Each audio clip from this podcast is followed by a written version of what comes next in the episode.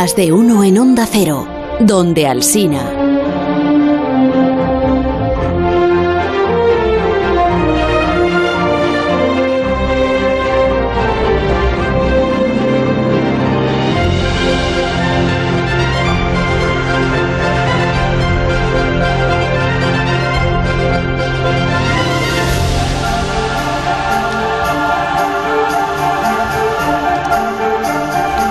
Vamos a desear un feliz Viernes de Dolores, que es mañana, como todo el mundo sabe. Yo no estoy de acuerdo, ¿eh? Aunque sea, lo digo por... por incordiar. No. Bueno, no. Es tu opinión, no, sí, no vamos a discutirte. Es mi opinión, la verdad. No estoy de acuerdo. Tienes derecho a tener tu opinión. Esa nomenclatura para mañana, ¿no? Sí. Eh, Alberto Aparici, buenos días. Muy, muy buenos días. ¿Qué dice Carlos? La ciencia sobre esta polémica? La ciencia dice que tienes derecho a poner nombres en tu calendario personal como quieras, pero gracias, la gente gracias. Les llama de otra manera. Gracias, gracias. Exacto. Oye, que, ¿cómo estás, Alberto? Cuéntanos, que hace mucho que no hablamos. Pues estoy, estoy muy bien, sobre todo ahora sí. que, ya lo ha dicho Santi, ahora que han terminado estas tres semanas de viento y lluvia continuas, estoy estupendamente y mucho más contento al ver el sol. De hecho, diría que hay tiempo soleado, sin apenas intervalos nubosos en mi estado de ánimo, yeah. temperaturas en ascenso y pronóstico favorable para los próximos días y anticiclón a la vista se, en casa se, a Aparici.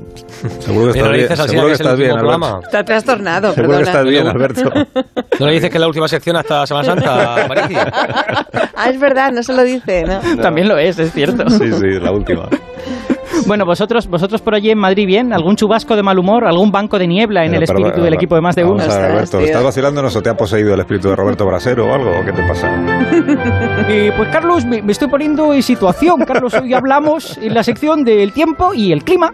Eh, ya está, ya paro. ya paro. Bueno, vamos, vamos a hablar hoy en la sección de un fenómeno atmosférico que no es muy conocido, pero que nos ha afectado más de una vez y que nos va a volver a afectar, oiga.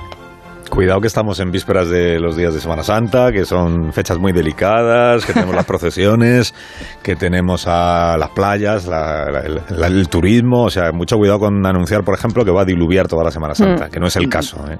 No, no, efectivamente, no. De hecho, de hecho yo ni siquiera me metería en eso, eso de verdad se lo dejo al brasero, de verdad, no al que habla raro como yo, que porque para eso hace falta ser un profesional. Ah, bueno. Yo a, aquí hoy he venido a que hablemos de ríos, Carlos.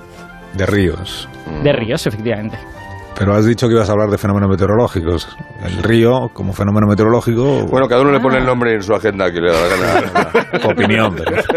No, esto, esto no es una cuestión de que tenga un diccionario personal como Javier. Esto es porque los ríos de los que vamos a hablar no discurren por el suelo, sino que mm. vuelan por encima de nuestras cabezas. Carlos, son ríos en el cielo. Ay, qué bonito. Chulada, ¿no? ¿Qué me diríais, qué me diríais si yo os dijera que por el cielo puede circular tanta agua como por el río Amazonas y que ahora mismo hay en la Tierra cuatro o cinco torrentes como ese fluyendo de forma invisible sin que nos demos cuenta? Mm, pues a ver, yo te diría que si hubiera un río en el cielo eh, lo veríamos. Uh-huh. Mm, bueno. eh, y luego que se, no se nos caería encima el río, por ejemplo. Una cascada. Bueno, has, has encontrado un poco la trampa de, de esta metáfora, ah, que no, que no me la he inventado yo, ¿vale? Que es una metáfora que usan los científicos, que es que eh, estas corrientes de agua que corren por el cielo, pues efectivamente no son de agua líquida. Si fuesen de agua líquida, como tú dices, las veríamos, ¿no? Son de vapor de agua. Y el vapor de agua es transparente. De hecho, la única forma de que deje de ser transparente es que condense, que forme gotitas, se convierta en niebla. Uh-huh. Entonces la niebla sí la vemos, ¿no? Y como es vapor de agua, es un gas y por lo tanto flota y no cae sobre nuestras cabezas.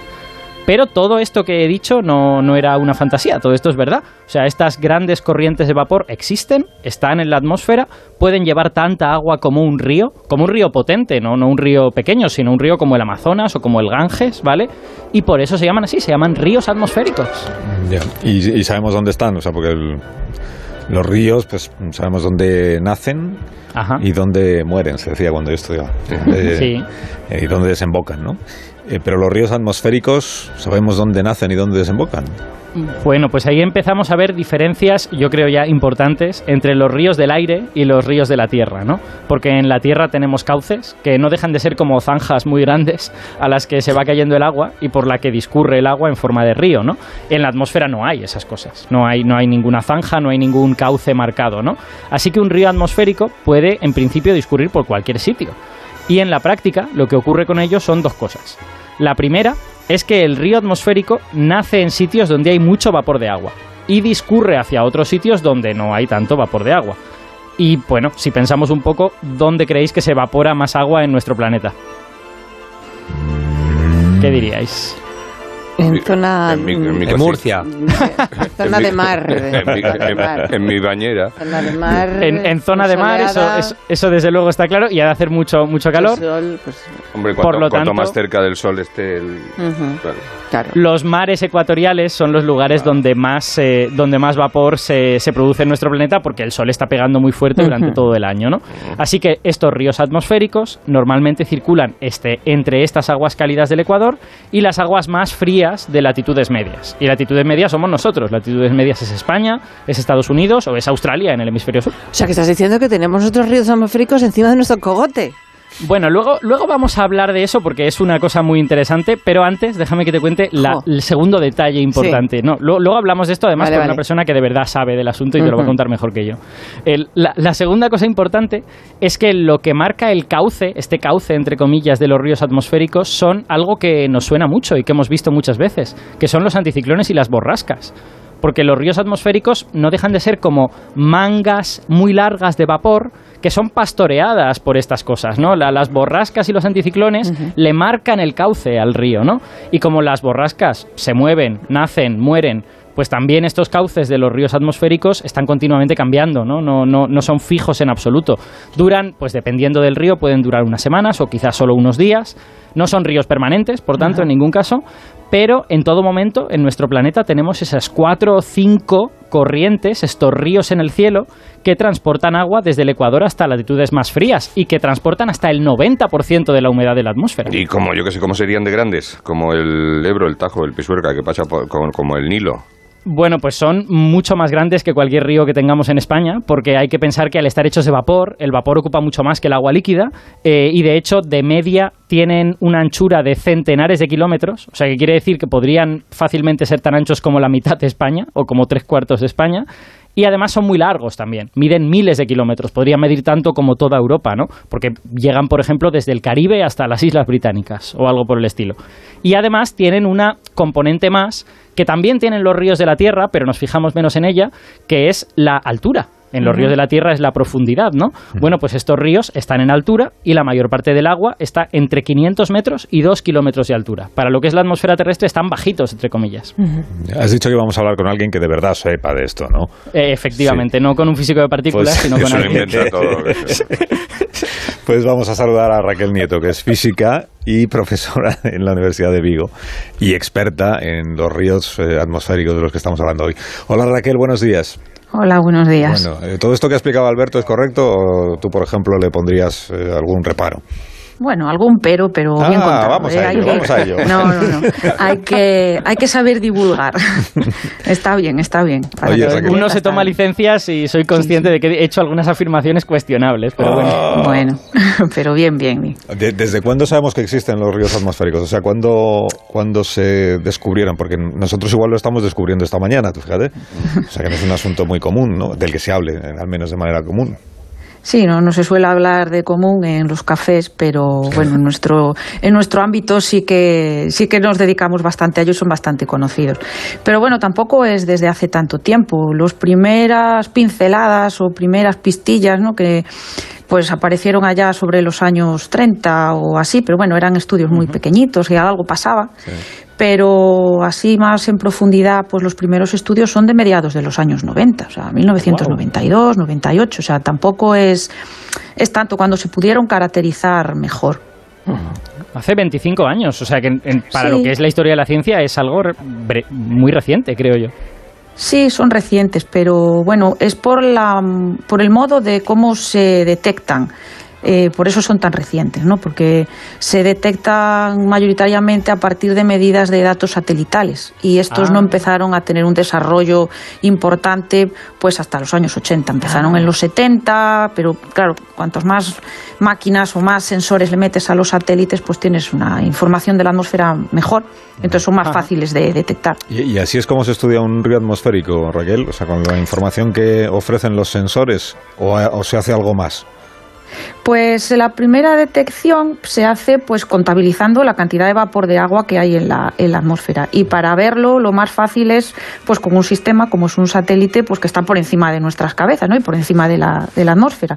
Entonces, bueno, los satélites llevan unos radiómetros que miden las microondas y bueno, ah. esa parte así más científica, ¿no?, del sistema, mm. pero lo que mide es la cantidad de vapor de agua que está en la columna atmosférica, ¿no?, desde la parte alta de la atmósfera hasta la superficie terrestre.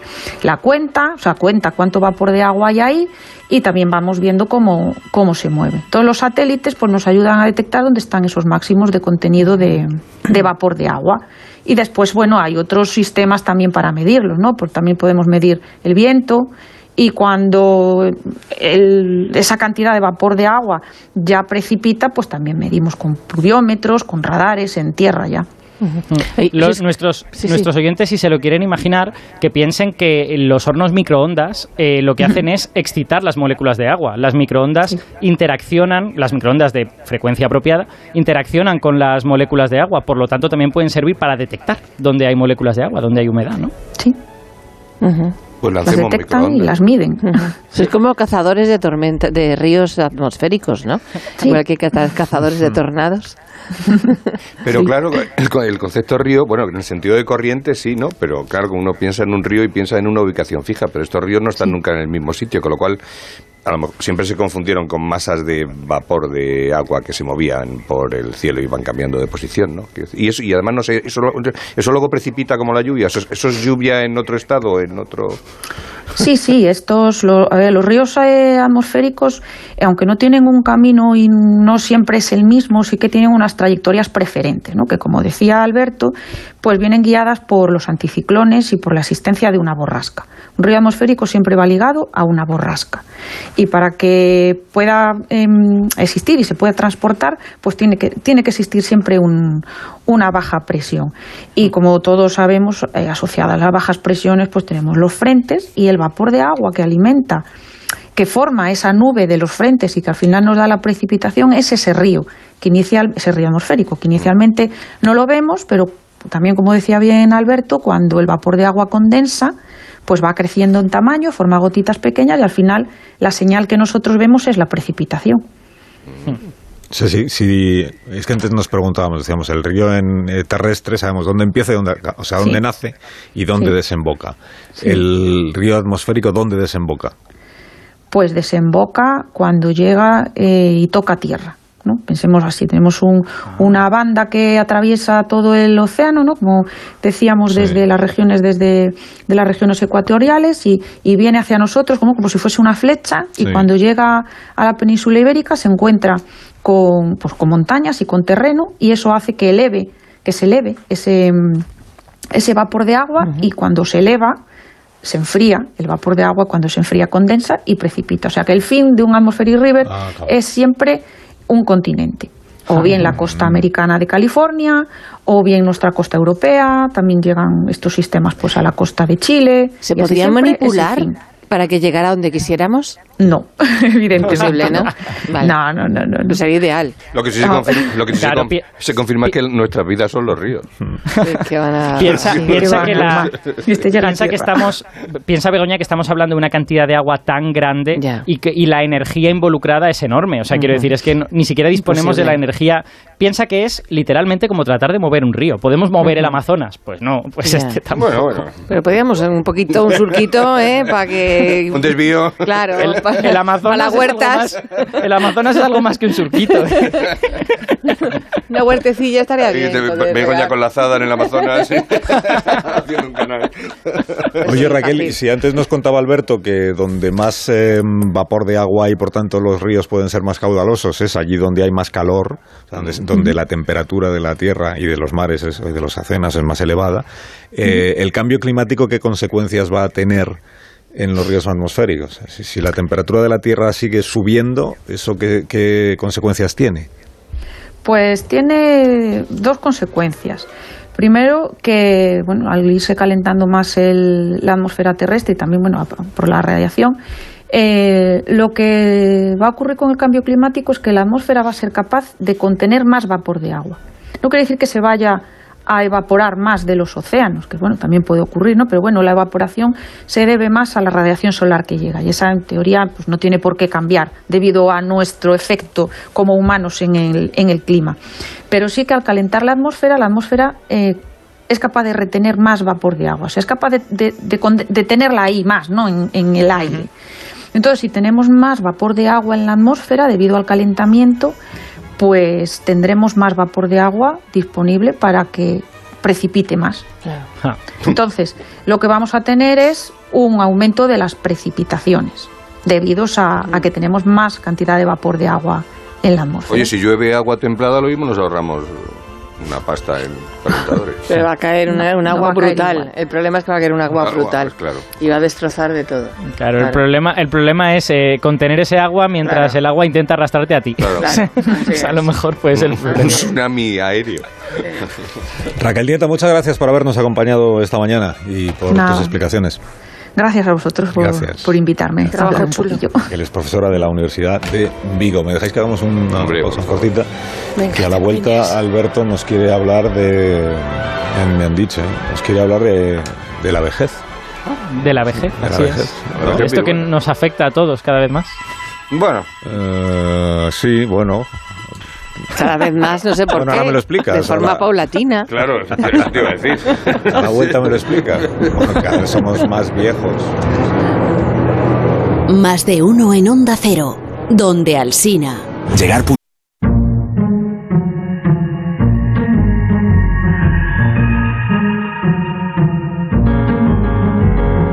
Más de uno, la mañana de Onda Cero.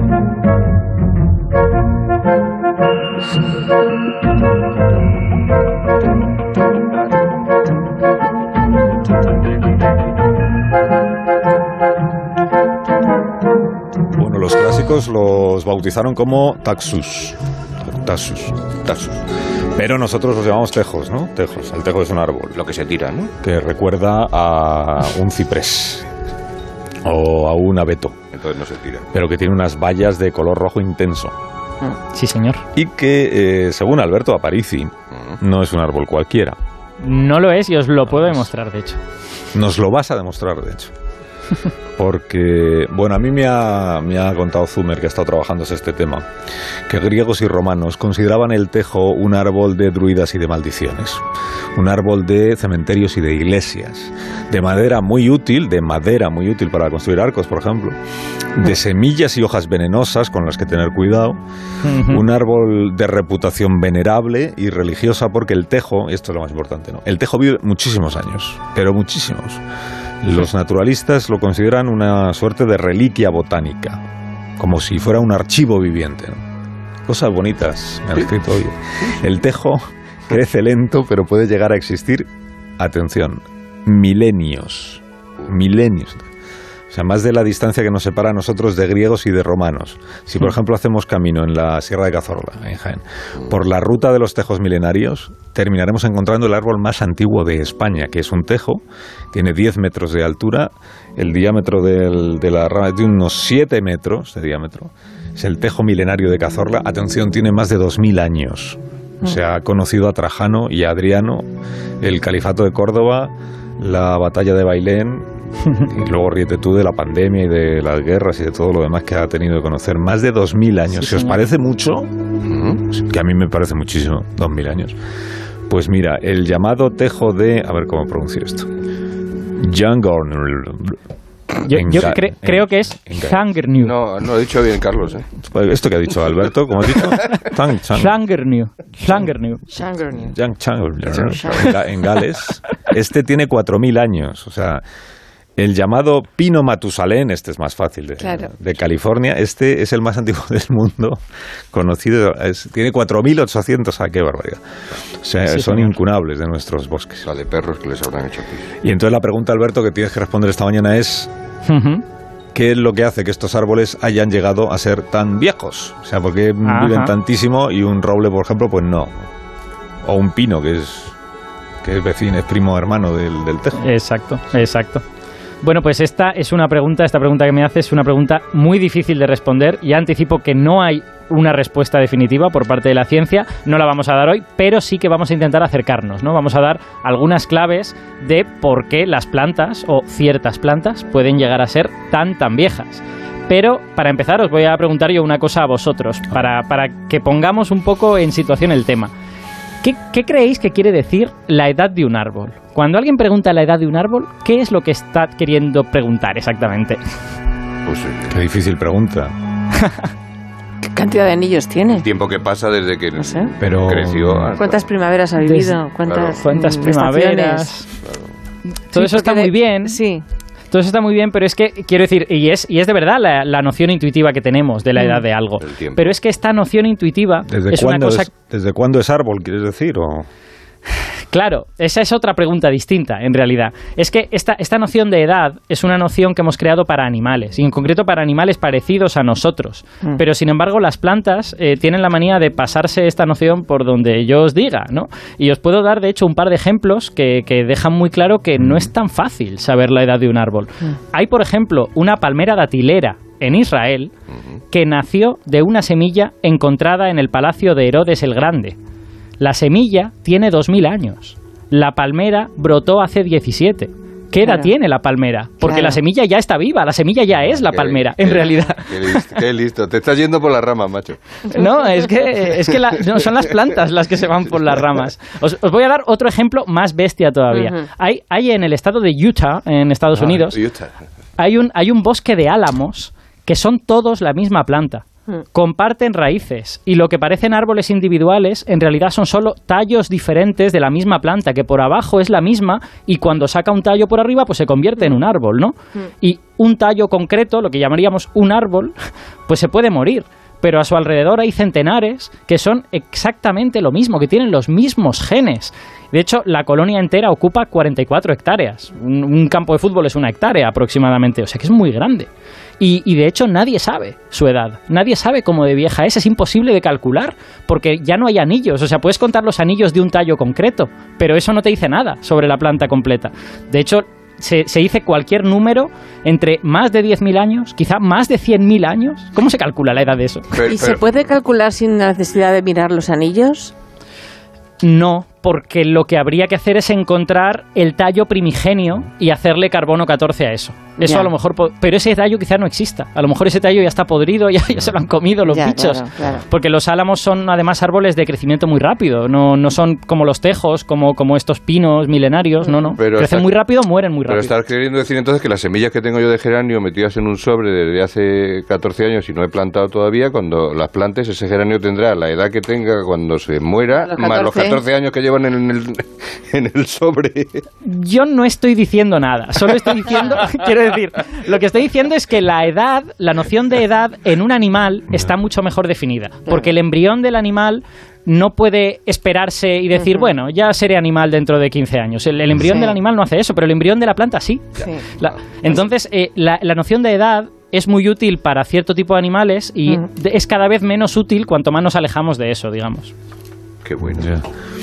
Claro, y el animal además es, es uno y solo uno. Y sabemos eso en qué es. Consiste un animal, no que por debajo tiene unas raíces y en realidad el, el animal que está al lado es el mismo animal.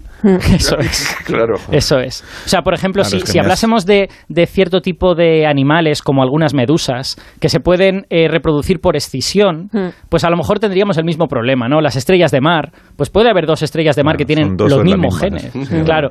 Pero, pero animales parecidos a nosotros, eso no nos pasa, digamos. Uh-huh. Vale, pero si... Si, si nos olvidamos de esta parte, ¿no?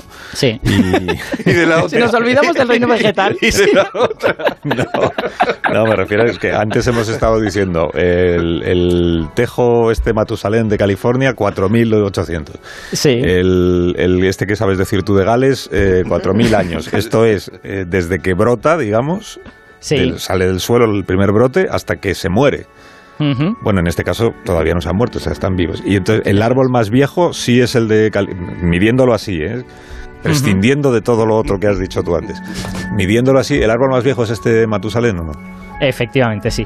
Ahora mismo el árbol más viejo vivo es ese. Se conoce otro pino de la misma especie que ese pino matusalén, que por desgracia se cortó en los años cincuenta, pero que a posteriori se ha visto que ya era más viejo que este que este que matusalén, pero solo un poquito más, unas décadas más, digamos. Así que básicamente el máximo científicamente establecido está en cerca de cinco mil años. El estándar, para un árbol, el estándar, ¿no?, en España es el dragón milenario, ¿no? De... Claro, pero el drago milenario no es tan antiguo como este tejo. No, ya, ya, ya, ya. Vamos, que ya que, que ya, ¿y puedo visitar yo a Matusalén? ¿A por Matusalén, un casual? No, a Matusalén, ah, no. Pues esa es una pregunta interesante, porque resulta que este tipo de árboles tan viejos habitualmente reciben una protección especial y el gobierno de California se lo ha tomado muy en serio y nadie sabe dónde está Matusalén. O sea, no. se sabe la región aproximada, pero nunca se ha dicho exactamente dónde está porque no se quiere que nadie vaya allí y lo, no sé, igual... Y, se, y te cargues toda la zona. Le, no, es que te la cargas. Le grabe un es, corazón. El hecho de pisotear claro. el suelo ya está molestando al árbol. El hecho de abrazar claro. al árbol, que se parece muy bonito, muy ecológico y muy tal. Pues mantener en secreto molesta. Un árbol Exacto. de ese tamaño. Entonces, porque será grande, claro. Se sabe, se sabe que este árbol está entre tres mil y tres mil quinientos metros de altura, en un clima seco, ah, bueno. con suelos muy pobres en nutrientes. Y esto, esto que acabo de decir, estas últimas cosas que parecen datos irrelevantes, en realidad es lo que es noticia. Porque se acaba de publicar un artículo en la revista eh, Biology Conservation eh, que recopila los árboles más viejos cuya edad se ha podido establecer de verdad, de forma uh-huh. precisa. Y casi todos ellos cumplen este patrón. Viven a gran altitud, viven en suelos pobres, viven en climas secos y fríos. De hecho, de su lista, que tiene miles de árboles, tienen treinta, solo treinta, con edades de más de dos mil años, y veintisiete viven en montañas altas. ¿Y por qué? O sea, es, ¿qué relación existe entre la altitud y la eh, longevidad de un, de un, de un árbol? Pues esta es la pregunta que nos gustaría poder responder y que realmente no podemos. Lo ah. que tenemos es hipótesis al respecto. Pues pasemos porque, al siguiente. Porque no, bueno, puedo, puedo daros estas hipótesis que son hipótesis razonables. Pero hasta que alguien estudie en detalle la fisiología de estos árboles y lo compare con otros árboles similares que no viven tanto, mm. será difícil de decir que de verdad lo entendemos. Pero bueno, lo que por ahora sabemos es que observamos que los árboles que crecen más lentamente viven más. Eh, y se observa que cuanto más duras son las condiciones en las que vive un árbol, más lento crece. Claro. Y entonces también se vuelve más longevo en base a esta especie de relación que os acabo de decir. Entonces, la hipótesis que hay es que para sobrevivir en estas condiciones tan duras, estos árboles necesitan invertir energía en protegerse de cosas, en protegerse de las heladas, en protegerse de la sequía, en protegerse de los incendios. Es, esa energía no la está invirtiendo en crecer, la está invirtiendo en otras cosas. Y de manera secundaria, gracias a que se vuelven muy resistentes a todo esto, resulta que también viven más años. O sea que, que se... Se dice que es como una especie de efecto secundario. Pero a la vez que decimos esta hipótesis, también tenemos que plantearnos si a lo mejor lo que es verdad es lo contrario. Y si, ¿qué es antes, el huevo o la gallina? ¿Se vuelven más longevos los árboles por estar sometidos a estas condiciones? ¿O es que solo los que viven mucho tiempo sobreviven en esos, en ah. esos ambientes y el resto se han muerto y no los vemos? Ah, ya, ya, ya. Claro, y, y esa pregunta no tiene respuesta. A día de hoy no, no sabemos exactamente ni los mecanismos ni si es antes el huevo o la gallina, ninguna de las dos cosas. ¿Y, y cómo sabemos que tiene dos mil años de antigüedad del árbol? Si no sin cortarlo, sin mirar no, los anillitos, talarlo, claro. Claro, hay que talarlo para saberlo. Habrá que hacer pues una sección el, o algo. A ver, hay varias maneras, pero lo que pasa es que hay algunas que son muy inexactas. Ah. Sin agredirlo en absoluto, claro. se puede medir la anchura del tronco y tratar de estimar en base a eso, sabiendo pues más o menos cuánto crece cada año. Pero eso es súper inexacto. Claro. Y se sabe que a veces sobreestima mucho la edad. ¿Sabe? Que crees que va, que va a tener cuatro mil años y resulta que tiene mil quinientos. ¿Sabes lo que me llama la... mucho la atención, Albert, Alberto? Que, sí. que sean solitarios, en la mayoría de los casos. Bueno, también es porque viven en condiciones muy eh, de, de muy poca... Eh, sí, pero que, eh, que haya uno. Muy poco nutrientes. Uno solo ahí en la ladera. ¿Sabes lo que te digo? Que no ya. hay un pequeño bosque. Es que no, ya para pa, pa dos no hay. Claro, es que no, pero, claro, por eso claro, digo que, que los, no hay, pero tenían primos y murieron o, no o nacieron solos y porque ahí... Lo más, lo más probable es que eso se deba a que como viven en, en lugares con muy pocos nutrientes, tienen necesariamente que estar separados o de lo contrario competirían claro. y terminarían muertos los dos. Claro. Pero os voy, a, os voy a decir una cosa, para saber de verdad la edad y sin agredir mucho al árbol, sí mm. se puede meter un tubito y sacar como una especie de muestra, como cuando sacamos una muestra del hielo o de mm. la tierra, mm-hmm. pero del interior del árbol, y pobre ahí contar árbol. Los anillos. Pobre Le has agredido un poquito, pero por lo menos sabes la edad. Muy, muy mal. Una cala. normal. Una, sí, sí, exacto. Bueno, Alberto Aparici, te deseo que tengas una Semana Santa espléndida, ¿eh? Lo pases pues lo mismo bien. Para vosotros, desde luego, no, hombre. Para mí, que soy el que sabe vacaciones. Hombre, para, para los otros en especial, para ti, a ti no te hace falta. Adiós, Alberto. Hasta Adiós, luego. Un abrazo. Noticias de esta hora.